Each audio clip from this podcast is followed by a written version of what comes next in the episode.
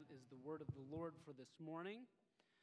Um, I want to uh, actually start in uh, a couple of like uh, places. First of all, I want to let you guys know that that second song that we sung uh, is something that's actually on the back of the reading list and everything. So if you want to learn that and be singing it throughout the uh, week, we're going to be singing it all or most weeks this uh, during this Christmas season. So what we're trying to do is partner together really, really great theology with an old hymn that runs deep into our veins, and that we get to gather on Sunday mornings and actually sing that out loud from something that we've taught our kids. Uh, so I want to make that announcement. Uh, the second one is I need you to join with me in the word this morning. There's a lot of text here, not just what was read. We're going to go all the way through chapter 8, verse 20. We're not going to go verse by verse. Praise God. Uh, but what we are going to do is uh, be sending these verses out, especially longer passages, uh, sometime around Thursday or Friday of each week, so that you know and you can read uh, when we're going to be in a longer passage. You don't rely just on me to be able to hit ev- uh, each and every word, uh, but that you're coming prepared for that as well. I've got a question for you this morning, and that's this Do you remember the first thing that you were afraid of? The very first thing. Maybe it was a, a person or a situation. Maybe it was something that was like seared into your mind. Uh, for most of us, I'll bet it was darkness. I'll bet it was the dark. We were afraid of the dark. It was uh, there was something about the unknown, the something about uh, a potential danger that just uh, told our hearts, even before we really knew how to understand what we were being afraid of. Darkness. There's something there. I know and remember that uh, as a little kid, I used to be able to jump from so far away from my bed, like onto the bed, so that I wasn't like able to be gotten by something out from underneath that bed. I don't know if any of y'all had that pathology, but I did. Uh, I don't still do that. Sawyer can attest to that. Uh, I don't still jump onto the bed, but I'll bet that there was something about darkness that was a fear of yours when you were really, really little. There's something about it. This last week, um, we, uh, I was talking with the discipleship group guys, the guys that are in my discipleship group, and we were talking about uh, things that we fear, and as a culture and society, the things that uh, we're afraid of. And what we came to really understand is, is that uh, we really have a lack of imminent danger that we face today. In our geography, in our place in history, uh, we just don't have some of the same things. And this is going to connect in with uh, what Isaiah is actually about and everything. But we, at our place and time, are not constantly afraid of some other country coming in and like decimating our people. We're not like worried about like uh, building a house and then that house getting torched like six months later because I don't know, you know, the barbarians came in and ransacked the place. Like we're just not we're not attuned into that kind of fear. That's not to say that we don't have fears as a society. It just means that there's something about that that, you know, just isn't quite real. And so something about like those unknown from early ages kind of stokes fear, but it's, it's probably not quite the same way today for us. We're not afraid of the darkness. We're not afraid of the barbarian hordes coming in and taking over. We're just not, we're not experiencing that kind of fear, but we are experiencing some kind of fear. There are things that people have to fear in other parts of our cities and other countries that we don't, and that's a blessing. But that doesn't mean that we lack fear. That the lack of danger has left us maybe in a place where uh, we have other fears. And honestly, uh, the lack of like more kind of like top level fears kind of leaves us in a place where maybe as a society we're getting a little soft. I don't know if you feel this way. Uh, I feel this way. I feel this way about me. Have you heard of safe spaces? Uh, you can nod if, if you have. I, uh, like colleges and universities and businesses are actually setting up places called safe spaces where you can actually avoid ideas that you disagree with and uh, things that make you uncomfortable and find places of comfort. Have you actually seen like a picture of some of these rooms? Like places with like uh, adult teddy bears, like life size teddy bears and things? I'm not even meaning to make light. I'm just saying, like, these are things that really actually exist, safe places. And I, am I'm, I'm not sure that it's all that great for us. I think that maybe there's something in that that we give up a little bit that we shouldn't. Maybe curiosity, maybe just at, at college campuses, a little bit of intellectual curiosity. I remember uh, when I was in college, I actually went to a debate uh, and I went to the debate because I disagreed vehemently with both of the people that were there. You might even be familiar with one of these names. I went to a debate between Jared Taylor. Yeah, I went to that debate. between Jared Taylor and a guy named Jose Angel Gutierrez. And I went there because I disagreed with both of them in different ways and at different levels, just so you know and you're curious. But I, I, went to both of those. Now, you might be like, I don't understand either of those people. I don't know why that would be a big deal. Let me tell you why it's a big deal. Jared Taylor is a white supremacist, a real deal white supremacist. And he uh, was actually there to try to convince people, as part of his debate strategy, that you should also be a white supremacist. And Jose Angel Gutierrez, uh, a person that was actually a member and founding member of La Raza, Unity Party, uh, way back in the day, is known uh, by some people as a civil rights leader, but known as others uh, as uh, a person that like promotes uh, Mexican heritage in a way that uh, is even racist. Some people call racist. So this was a big deal to go to. I mean, you had to actually get patted down, full pat down, go through to go to this debate. I was just curious. I wanted to hear and see. I honestly wanted to see the car wreck. That's what I was really after, to be honest with you. But there's something about it. That's not a safe place. I didn't feel safe walking into that room. It was like there was, there was a heightened bit of emotion there in that place. There was something that I was a little bit afraid of. And I've actually seen some of just that like softness that I was mentioning earlier eke into the ways that like we communicate. I mean, me too. We talk about people as safe places. Have you ever used that term to describe that?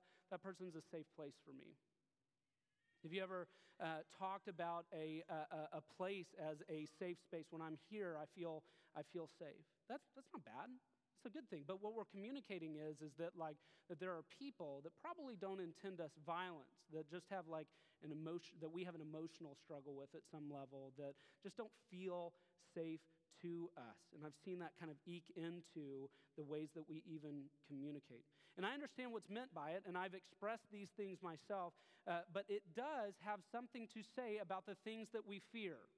So if you got caught up in some of the intro here, what I want to say is all of that tells us something about what it is that we as human beings fear, and Scripture actually has something altogether, altogether different to say about fear. What are the most common things that the Bible has to say about fear? You probably know. Is it fear not, right? Do, do not be afraid. Angel shows up, bright light, you know, like terrifying. And what do they say? They say, hey, don't, don't be afraid. Don't be afraid. Time and time again, we're told not to be afraid. Our Savior, Jesus, says uh, for us to ca- cast our anxieties on Him, knowing that He cares for us. So the Bible actually has a lot to say about fear and tells us not to fear, but then confusingly, if we can be honest, it also says something else. It says, fear the Lord. In fact, in one notable place in Scripture, it says, Don't fear those who can kill the body, Fear God, because he can kill your soul, right? Like it, it's kind of a weird thing to be told, hey, fear not, but fear me. What's meant there? What is it that we're what is it that God is after in these places? So you would be like even just after this intro, uh, able to ask the question like, well, is City Church a safe place? Like it sounds like Chris is saying, hey, we don't need to create safe places. Like is City is City Church actually a safe place for me? And what I want to answer is Yes and no.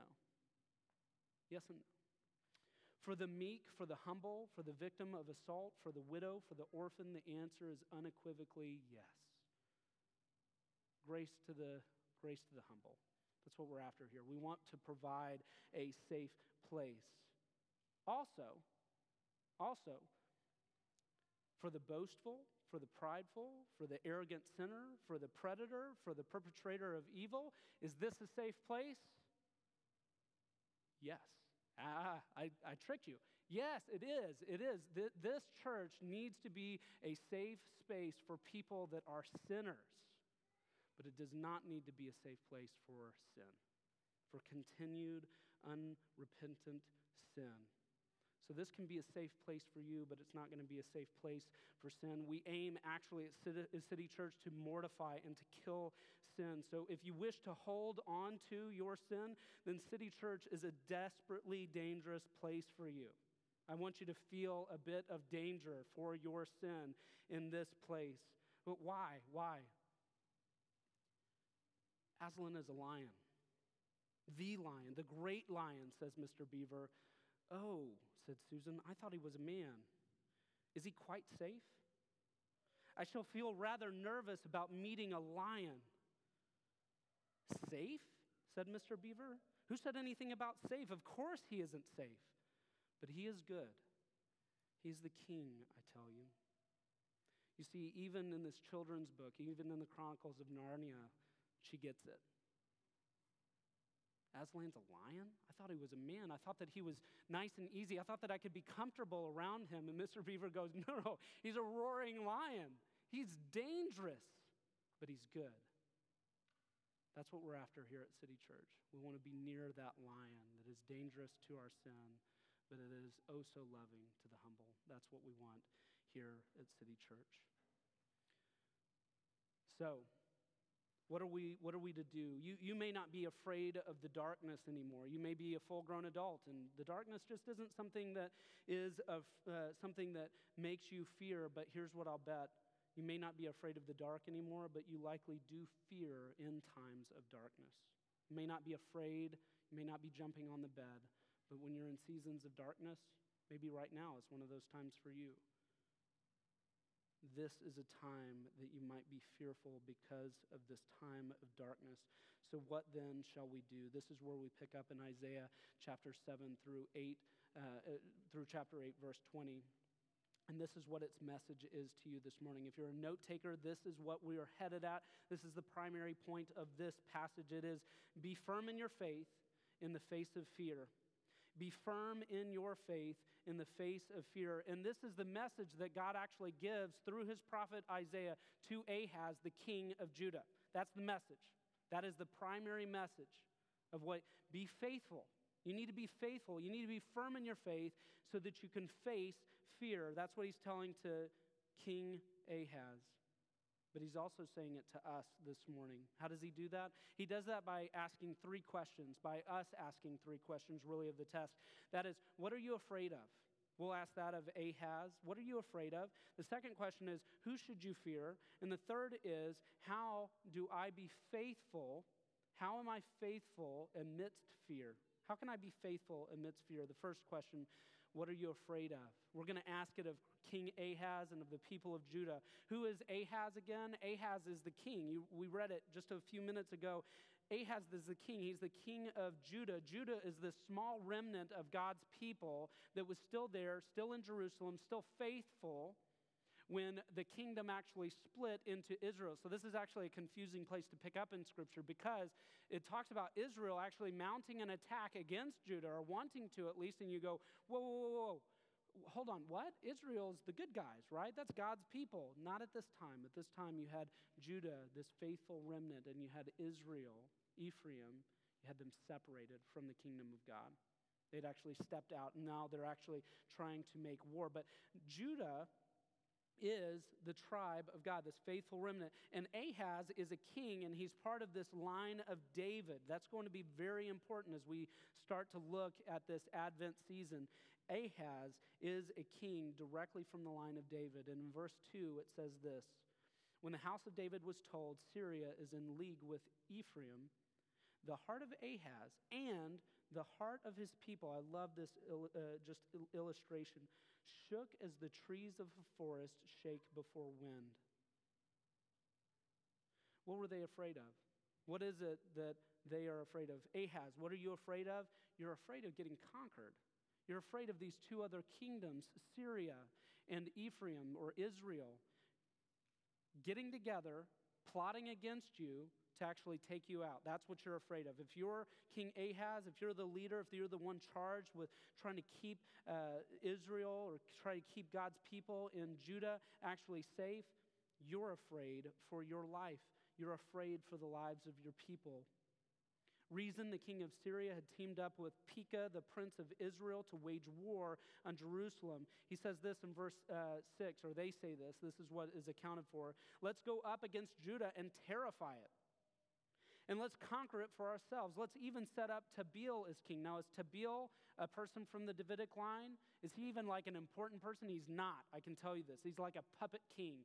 They're wanting to go up against Judah. They're wanting to dominate Judah. They're wanting to take Judah apart, and they're wanting to put a fake king in, and they're wanting to rule over the people of Judah in unkind ways.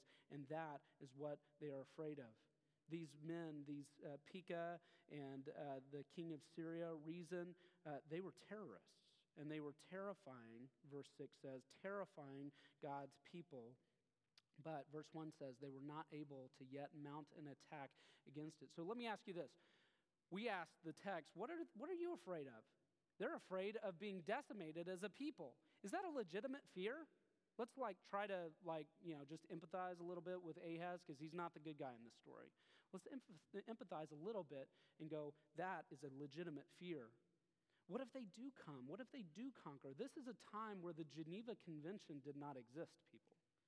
If, if somebody came in, likely what was going to happen is they were going to kill all of the men and they were going to do unspeakable things to the children and to the women there. That was what was going to happen to Judah. There's nothing protecting, no international law. Nobody's going to roll up in a, a, a, white, you know, Toyota Land Cruiser and try to put peace back. The United States isn't going to come in and bomb someone. Nothing, none of that stuff's going to happen, okay? They're alone. They feel alone. And it's just this small national remnant. And Ahaz receives this word that they're teamed up against him, and this leader that's charged with the safety of his people realizes that they're in grave danger. And here's what I understand about this that there's a difference between wanting to be a leader and doing leader. He's fearful, he's afraid for his people. Now, let me ask you a question. In the midst of this legitimate fear that they are afraid of, do you think that God's going to stand for these threats or violence against them? Well, of course not. He's God, right? But do you think He's going to stand for the fear that made their hearts shake that's another legitimate question for us today. God speaks to, uh, through Isaiah to King Ahaz in verse 4. He says, Be careful, be quiet, do not fear, do not let your heart be faint. God's words are reassuring, but it's not exactly a pep talk. He doesn't come in and reassure King Ahaz's self esteem. He doesn't come in and tell him, hey, listen, have courage. You can, you can beat them. You can go out there. Here's, he doesn't even give them like a, a plan for how to defeat these other kingdoms. He doesn't do any of that. He just says, don't be afraid of them. That's what he's saying to King Ahaz. That's what God is saying. Don't fear. So while he may not be giving them a, a, pep talk, he may not be coming in and appealing to their heritage by saying, hey, don't forget whose you are. What he is saying is, don't forget who I am. What are you afraid of? God's saying, don't, don't fear. Because you don't need to forget who I am. Verse 7 Thus says the Lord, this is Isaiah, it shall not stand. I, I mean, uh, if that doesn't like call to like uh, memory, like multiple literary references, it shall not stand. That's what God's telling uh, uh, Ahaz is he's saying, it shall not stand. It shall not come to pass. My son, the other week, we were working on like all of the different types of sentences. There's like the uh, interrogative sentence, it's a question. There's like, you know, all these things. What kind of sentence is this? Look at it with me. What kind of sentence is that? Thus says the Lord, it shall not stand. It shall not come to pass. It is declarative. God is declaring this over people. Hear this this morning along with King Ahaz Evil kingdoms won't stand. Sinners who threaten my people, God says, will not stand. The darkness will not stand. Praise God. So then, what do Ahaz and the people fear? They, they fear death and annihilation. The question for us this morning is what is God asking us? Saying, What do you fear? What is it that you're afraid of? Now, here's what I want to do this morning. You, you know those like old timey like ink blot things where you like just uh, you, you, like do the ink blot and you open it up and somebody's like you know in counseling and they say, "Oh, that looks like a butterfly. That looks that looks like my dad." You know, like that's what it's supposed to do. What I want to ask this morning is like, what do you fear? What do you fear? What's the first thing that comes to your mind? What's the darkness that's like laying on top of you this morning? What is it that you fear? And then the question that I want to like, you know, try to go back into is not just like, what do you fear? It's what is God actually going to help us understand about that fear? He tells us not to fear it. You go, oh, that's great. That's just like one sentence. That's easier said than done, right? God tells us not to fear. What do you fear? God says, don't fear that thing. But this also serves as a warning for Ahaz and the people of Judah. Do you get this? Like when I ask you, when this text asks us, what do you fear? Ahaz, what are you fearing? And then God says, don't fear that thing. There's also a word of warning in here about the things that we fear. God tells us not to fear, but this serves as a warning for Ahaz and the people of Judah about what it is that they are fearing. So the second question this morning is not what do you fear, it's who should you fear? If Ahaz and Judah fear the wrong thing and let the wrong fear lead them astray, uh, astray, they are in just as much danger as these other kingdoms. That's what we're going to find out. This is a word of warning to Ahaz and to the people of Judah. Verse 9 says this look at it with me. If you are not firm in your faith, you will not be for- firm at all. If you're not firm in your faith, you will not be firm at all. This is where I'm actually getting the first part of our, you know, primary point this morning is, is that you need to be firm in your faith.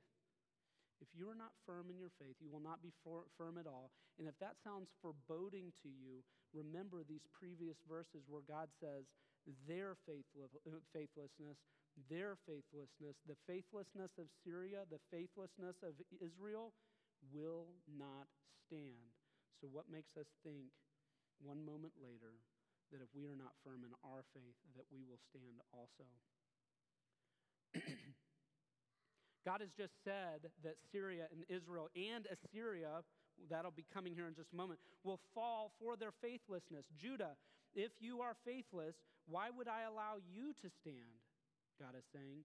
He's calling them. Be firm in your faith. Trust in me. So I asked you just a moment ago, like, hey, what is it that you're afraid of?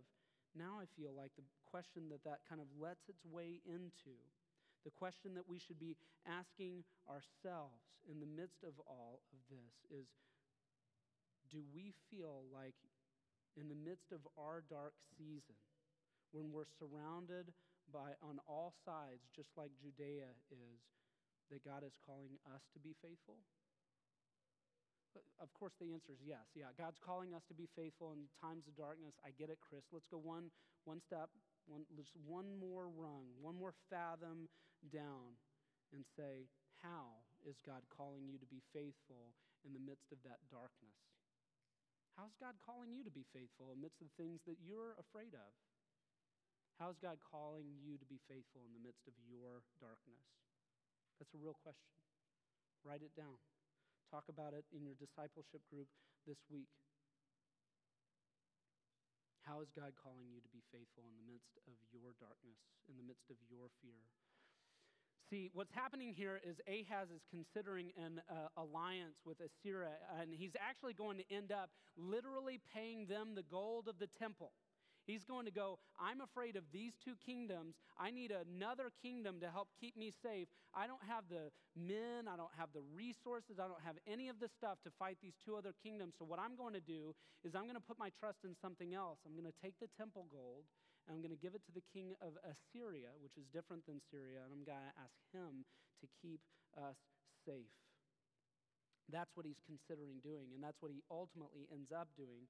And God not only graciously told him not to fear, he also told him that these other countries that he could possibly put his faith or fear in, they're not going to stand. That's what he's already told him. God is being gracious to him, telling him that. And, then to go one step further, God is even more gracious and he offers him a sign. Look at verse 11 with me. What does God do? He says, Ask for a sign, any sign, make it up. What does he say? Look at it. He says, Ask for a sign. Let it be as deep as Sheol or as high as heaven, and I'll give you the sign that you are going to survive this. Ahaz, I'm going to make this so simple for you. You just ask for any sign, as deep as death or as high as heaven. God, God's promising him, I'll give you whatever sign you need. How many times have you been like, man, I don't know whether or not to go to this college this college. I wish that I had a sign. I don't know to marry this person or remain unmarried. I wish that I had a sign. I wish that I knew uh, which church to be a part of or how to express these gifts or what occupation to, uh, to pursue. Uh, and you just go, man, it would be so easy if God would just give me a sign. And God's going, Ahaz, ask for anything. Deep as death, high as heaven, I'll give it to you. Just be faithful in me.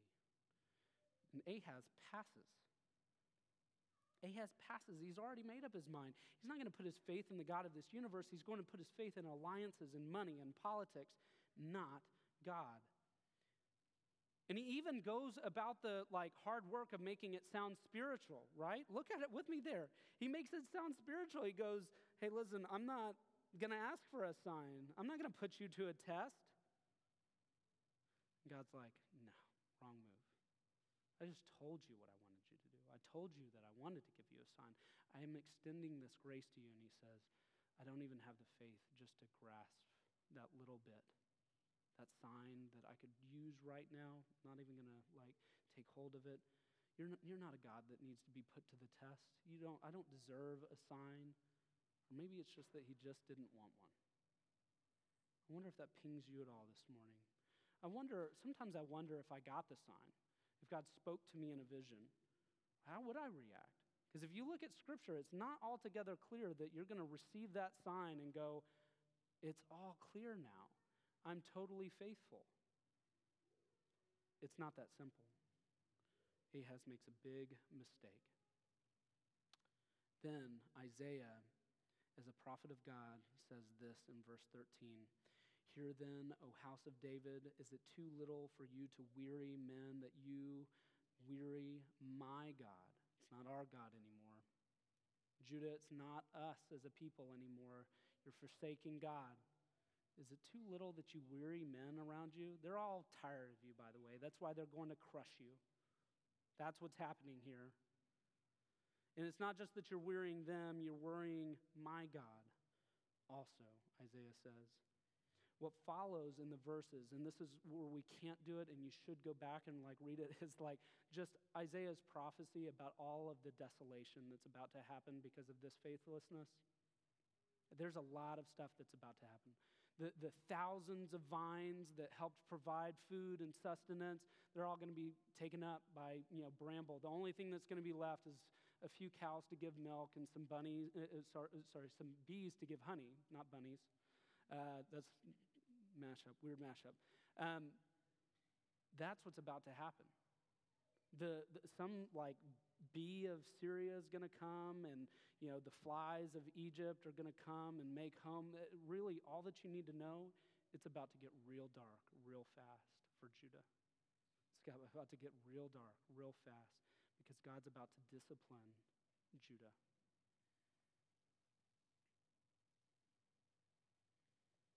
That's what follows this faithlessness. What God is actually saying is, is that uh, uh, they don't need to fear a threat. They don't need to, uh, no alliance is going to help them, no enemy.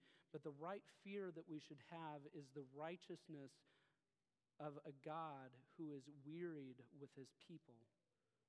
So, yeah, what, what is it that you're afraid of? Who should you be afraid of? It's not your enemies, it's not the alliances. You shouldn't be putting your trust and faith in those kinds of things. You should fear a righteous God who is wearied by distrust in his people, faithlessness in his people. That's what you should be afraid of. What are we afraid of? Who are we afraid of? How are we to be faithful amidst fear? How are we to be faithful amidst fear? See, providentially, what's happening is, is that this remnant that's left, okay, this Judah, uh, Judah that was going to be, you know, kind of this remnant of God's people is about to get even more remnanty. I mean, it's about to get real small. It's just going to be Isaiah and his disciples. That's what's about to happen. How can that group of people be faithful amidst fear that they have to have? Providentially, Isaiah helps us understand just this point, and this is where we're going to be in verse 9 and 10. He, he invites us to listen to that answer. He even says, Give ear, all you far off countries. Maybe he's speaking to us. He's just saying, Pay attention, because God's about to pour out some you know, discipline on his people. And then what does he say? How to be faithful amidst fear. You can take counsel together, but it will come to nothing. It will not stand for God is with us. He uses those words, I think, very specifically. God is with us. How can you be faithful amidst fear? Because you can know that God is with us. Anybody who wants to pay attention, from Ethiopia to the Caucasus, anywhere in between, if you want to know, God is with us. That's how you can be faithful amidst fear. Isaiah is just giving this preface. Your faith must be in God even when there is imminent danger. Now, what I want to do is uh, read verses 11. Um, and and we'll, we'll stop here in just a second, but I want to read uh, verses 11, at, probably at least through 20 for us. Notice the title there in your Bible is likely Fear God, Wait for the Lord. That's what ultimately is going to uh, be the primary message here. For the Lord spoke to me thus, that's Isaiah with his strong hand upon me and warned me not to walk in the way of this people, saying, Do not call conspiracy all that this people calls conspiracy, and do not call fear what they call fear, nor be in dread. But the Lord of hosts, him you shall honor as holy. Let him be your fear. That's where we're getting this. Let him be your fear. Let him be your dread and he will become a sanctuary for you. Do you understand what's happening there? Let him be your fear, then he'll be your sanctuary, and a stone of offense and a rock of stumbling to both houses of Israel, a trap and a snare to the inhabitants of Jerusalem. And many shall stumble on it, and they shall fall and be broken, and they shall be snared and taken. Bind up the testimony. This is where it gets good. Bind up the testimony, seal the teaching among my disciples. I will wait for the Lord, who is hiding his face from the house of Jacob, and I will hope in him. Behold, I and the children whom the Lord has given me are signs and portents. Do you know what a portent is? It's like a sign of like foreboding. They're going to be, this, uh, this group of disciples, along with Isaiah, are going to be signs and portents in Israel from the Lord of hosts who dwells on Mount Zion. And when you say inquire of the mediums and the necromancers, now that's not a word that we use very often. These are people that try to communicate with the dead. Okay, so when, if you're tempted in the midst of your fear to go try to find prophecy out there from some like fortune teller, from some like palm reader, from somebody who's able to communicate with the dead, listen, I don't know if any of that stuff, I mean, I know that there are spiritual, maybe some of that stuff is real, but what he's saying is if you're tempted in the midst of your fear to go to those types of people, who should you be paying attention to? And when they say to you, inquire of the mediums and necromancers who chirp and mutter, should not a people inquire of their God? Should they inquire of the dead on behalf of the living? To the teaching and to the testimony. If they will not speak, according to his word, it is because they have no dawn. What, is, what does that sound like to you? What does it sound like is happening there in verses 11 through 20? I, I, here's what it sounds like to me it gives us the roadmap of faithfulness amidst fear. Verse 12, look at it there. It says, Do not fear what the world fears. Have no fear. Why would we do that? Because we're not citizens of this world, we're citizens of another kingdom. Don't fear the things that the world fears, verse 12 says. That's the first kind of uh, place on the roadmap, the first waypoint of faithfulness amidst a time of darkness and fear. The second one comes in verse 13. Why do we not do this? Because of God's holiness. Let Him be your fear, and He will become your sanctuary. Don't fear what the world fears. And then, if you put your fear in the right person, if you put it in God, He will actually be a sanctuary for you. Isn't that kind of paradoxical? If I fear God, He actually becomes the place that I want to hide. If I, if I give uh, God my, uh, my devotion, my respect, if I consider Him as being awesome and being worthy of fear, I can find my place of hiding in Him. I can find the light in Him. I can be taken away from the darkness. That's what it's saying. because of his holiness. In verse 16, it says this it says, Bind up the testimony, seal the teaching.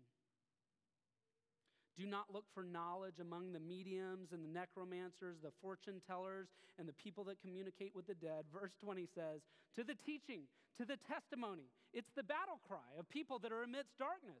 If you want to wage war, not against Syria or Israel, if you want to wage war against God's enemies, against your enemies, against your fear, to the teaching, to the testimony. That's what these verses are saying. They're saying you can have a sure thing in this holy God. You can have this sure thing by not uh, being afraid of the things that the world is afraid of, and then you can be assured. You can be faithful amidst darkness by following the teaching and by following the testimony. We just talked about that as a church. Here, here's the truth I didn't even plan that. We started looking at Advent. This is where we were going. And maybe the primary point of this text is not just how you can be faithful in the face of fear, it's that at the end of the day, you need to find the teaching and the testimony of God. What is it that we're looking for? We're looking for a revival of joyful worship here at this church. How are we looking to do that? By entrusting God's word. That's what we're doing to the teaching, to the testimony. That's what we're doing. We're going to the teaching and testimony of God because that is how we can face everything that might cause you to be afraid. That is fantastic news. We can have a sanctuary. We can learn where that sanctuary is to the teaching and the testimony, City Church. That's where we're headed. That's what we're holding on to. That's what we're doing. It's our battle cry to the teaching, to the testimony. It's almost like you, you hear like, uh, like superheroes in that. It's like, to the Bat Cave. Like, this is where we're going. We're going to the teaching, to the testimony. That's what we're doing. I just, I can't say it enough. That's what we're going to do at City Church. If you're a part of an event here, if you're a part of a discipleship group, if you're on a walk with ladies, if you're having lunch with people, if you're meeting with an elder, if you're walking in through this door, I want you to know something. We're going to the teaching. We're going to the testimony. We're going to entrust the Word of God to make and grow disciples in truth and in hope and in steadfast. That's what we're about. We trust God's Word. Remember what God has said. Remember His word of hope. Remember His salvation. It's found in the teaching and testimony but let's, let's be honest, like that's still kind of ambiguous. To the teaching and testimony, what is the teaching? What is the testimony? What is the teaching and testimony that Isaiah is actually talking about right here? Come back to me. I know that this is like tedious. We're like, like working our way through a chapter and a half of pretty dense stuff here. We can be honest about that. If you trailed off, here's where I want you to come back. What is the teaching of testimony? What is it that Isaiah is pleading for us to have our hope in? What is this teaching and testimony which produces steadfastness of faith in the face of fear? What is it that helps us be steadfast in faith in the face of our greatest fears? Here's where I've got to thread a needle, okay, guys? We've got four more gatherings for Advent. And there's a pretty, pretty famous verse buried in here that if we just go all the way deep, we'll, we'll just be reciting the same thing like in the coming weeks. It's about, do you see, you, you recognize, right? If you were reading the passage and everything, you saw where it was that is just like, so I need to find a way for us to like see the gospel so clearly in this, but also see it distinctly and differently from where we're going over the next couple of weeks. So come and follow me here. The hopeful teaching and testimony has been laced throughout Scripture all the way up to this point with King Ahaz and Isaiah and what he says to King Ahaz in verse 14. The Lord has offered to give a sign as deep as death and as high as heaven. When Ahaz rejects God, when he is faithless, Isaiah says, All right, look, here's what we're going to do here. Therefore, the Lord himself will give you a sign. Behold, the virgin shall conceive and bear a son, and shall call his name Emmanuel. That's a pretty famous verse. Therefore, the Lord himself will give you a sign. Behold, the virgin shall conceive and bear a son, and shall call his name Emmanuel. Here's what I need for us to get this morning. In this time, okay, this time, there's some lifting that's done in this verse that like happened at that time but then happened also for the future we're going to talk a lot about the future of the coming weeks. What i want to talk about right now is this verse. How would somebody have read this in that day? And the truth is they would not have read it the way that we read it. We read the virgin shall conceive and bear a son and his name shall be god with us. And we see this virgin you know the word virgin there and we go how did they miss it Here's how they missed it. In, in Isaiah, four other times, I think four other times, four or five, there are, there's a word that's specific to like virginity, like a, an actual virgin. It's a, like a technical term. This is not that word. This is Alma. I believe it's Alma, and, and this just means a young girl, a young girl of marrying age. So the people that would have heard this in this time would not have gone, God's going to give us a sign, and there's going to be this virgin that bears a son, and his name is Emmanuel. Here's what I'm getting at. If you want to cut through all of this, I don't think that the virgin birth is the sign that God is giving for these people at this time. Now, Matthew and Luke, they connect it differently. They, through the revelation of the Holy Spirit, they help us see what's actually happening in these verses. But at this time, the sign is the name. The sign is the name. It's not the virgin birth, it's the name. Why does that make a difference? Why does that make a difference? Behold, the virgin shall conceive, and his name shall be called Emmanuel. The sign is not the virgin conception, it's the name Emmanuel. How did they miss it? Uh, well, it's because the, the word was different. It's just, it's a different word. The name, on the other hand, has a meaning, and it means God with us. God with us. And if you read that and go, that's very hopeful, it's because you're reading it now. This was not meant as a hopeful thing to Ahaz. Ahaz was about to disobey God, and the presence of God with us had a different tone to him. So there's two things that's happening here. The God with us, the Emmanuel, meant one thing to Ahaz and, it meant, and, and the people of Judah that were not being faithful, and it meant something totally different to Isaiah and the disciples that were following Isaiah. Let's explore both of those. For Ahaz and the unfaithful, God with us meant judgment because God f- judges unfaithfulness. See, what happens here is, is that Ahaz is told there's going to be a baby that's born and it's going to represent judgment to you. And before that baby knows good from evil, before they can say mom or dad, all of these kingdoms, all of them, including you, big trouble. That's what God with us meant. God, God with us was like, ter- should have been terrifying to Ahaz. If he heard God's coming, it's like, Daddy's coming home. If, if you heard, if you're disobeying and God with us, like, you know, that's a terrifying thing. If you're a little kid in this room and you're disobeying mom and she says, Dad's on his way home, this is not, that's what's happening here. Ahaz is literally hearing judgment, discipline coming. It's on its way, and it's on its way for him. But for Isaiah and the disciples, God with us means something totally different. For this faithful remnant, it means that, hey, things are about to get real bad. They're about to get real dark. But, but there's one coming. Salvation is coming. God is coming. And for Isaiah, you can tell that he takes this as hope. He even mentions that in these last verses, like, for those who reject God, there is no dawn. Let's go with the positive side of that. For those of us who see God with us is coming, there's a dawn for you. That's what Isaiah is thinking. He's thinking things are about to get real dark for Ahaz and all of these other people in Judah, but for us, for us, for the, us and the disciples, God with us means that we can have faith and expect salvation. The sign of God with us is fearful and foreboding for the faithless, but hopeful for those who trust God.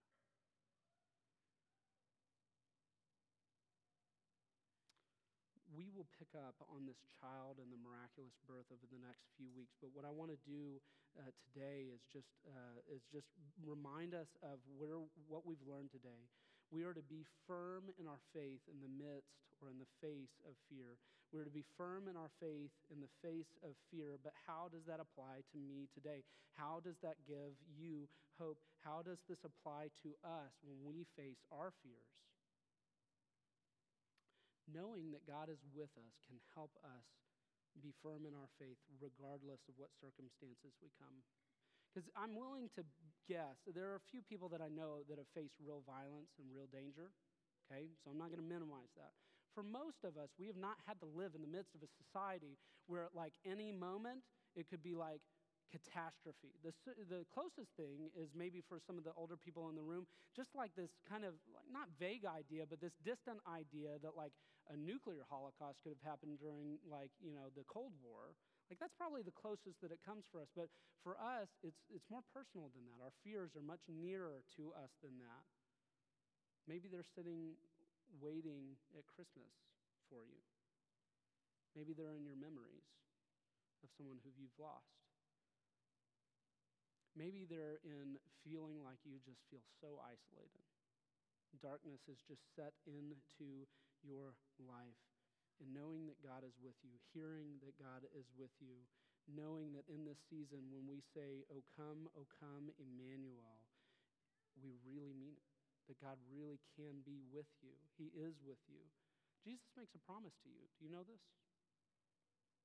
He says, I will be with you even to the end of the age. We don't feel that all the time. I don't feel that all the time. But he promises us that he is with us even till the end of the age. And then at the end of that age, we're going to be with him, right? That can help us faith, uh, be firm in our faith. Remember when, uh, when Isaiah says, Be firm in your faith, or you will not be firm at all, when God says that actually to Ahaz, what I'm asking you to do this morning is to be firm in your faith regardless of circumstances, because being firm in your faith is a steadfastness that walks with you through this life and into the next. Even though I walk through the sh- valley of the shadow of death, I will fear no evil, for you are with me. There's, there's this uh, Jewish Russian guy named Nathan Sharansky. He was actually a chess player. He's really famous in Russia, in the old Soviet bloc. He was very famous and he became a dissenter, they threw him in the gulags. And he realized that even though he was a Jew, he was a secular Jew. He didn't believe in God. He didn't know uh, any of his own language. But he, the one thing that he did have was a copy of the Hebrew Bible. And he knew that as a chess person, as a mathematician, that he could figure it out. He, could, he knew that he could figure out Hebrew. That's nuts. Um, but what he did was he went to Psalm 23. He went to this verse, and the first thing that he translated from it, the first thing that he figured out is, I will fear no evil, for you are with me. He even wrote a book called uh, Fear No Evil. It's a really great book. If you ever get the chance to hear him talk about it, it's really amazing because something about that verse spoke to him saying, Hey, listen, if God is with you, regardless of your circumstances, even if you're sitting in a gulag, there's comfort for you for us, it's all the more because Jesus says, I will never leave you or forsake you. We have much more nearness to Him. If He is with us in the dark, if He is with us in the valley of the shadow of death, we can trust the teaching and testimony. If He is with us in the dark, if He is with us in the valley of the shadow of death, we can trust the sign of Emmanuel, God with us. Because Emmanuel was the sign do you get this? This is we're ending on this, okay? Emmanuel was the sign that was as deep as death and as high as heaven. Okay? I'm going to say that again because, I mean, there should be like lights that are like flickering and then lighting all up for you. Emmanuel, God with us, is the, is the sign that is as deep as death and as high as heaven. We, we get to, in this season of celebrating Emmanuel, we don't just get to celebrate the virgin birth. That's, that's the thing that will take center stage, or at least a portion of it, over the coming you know, weeks and everything. But we together as a group of people actually get to look at this and say, man, Emmanuel is the sign that was as deep as death because Jesus had to come. He had to be crucified. He had to die. He had to go into the tomb. But it's not just as deep as death, it's as high as heaven. Because it's not just as deep as the crucifixion, it's as high as the resurrection and the ascension to the right hand of God. The gospel is not just that God is with us in darkness, it's that he endured that darkness for us. The gospel is not just that God is with us in Jesus' resurrection into the light, but that we will be resurrected too. The sign of Emmanuel is that God is with us. The promise of Emmanuel is that we will be with God. You see what happened there? The sign of Emmanuel is that God is with us. The sign is that we will be with him, but the promise of Emmanuel is that we will be with him. And that's where we're going to end this morning. God and Father, we thank you that you are a God of all creation. Lord, that from the very beginning, from the fall, you are trying and, and, and, and desperately seeking salvation for us. But Father, our hearts are sinful. That sin pulls us away. It causes us to, f- to fear all kinds of things from all kinds of other kingdoms, Father. We know this. But we also know that you want to be with us. We know that you give us a sign in Emmanuel telling us that you will be with us. And for those of us who are faithless, it sounds foreboding. It sounds like death. But God with us, to those people who put our trust in you, and Father, we desperately want to be those who put our faith in you for salvation. Know that God with us means that Jesus came to be with us so that we can be with you. So, Father, would you allow for us during this Christmas season to believe that and believe that with all of our hearts, Lord, to know that Emmanuel is the sign, the hope, the steadfastness, the truth that we can rest on, that we can share with others. Father, I pray that you would allow for us to worship you in the midst of all of this with great hope, knowing that you are the one that accomplishes salvation for your people. Lord, we love you. We thank you for this time together, and we ask you that our songs would rise to you as an offering pleasing to you. And we pray these things in Jesus' name. Amen.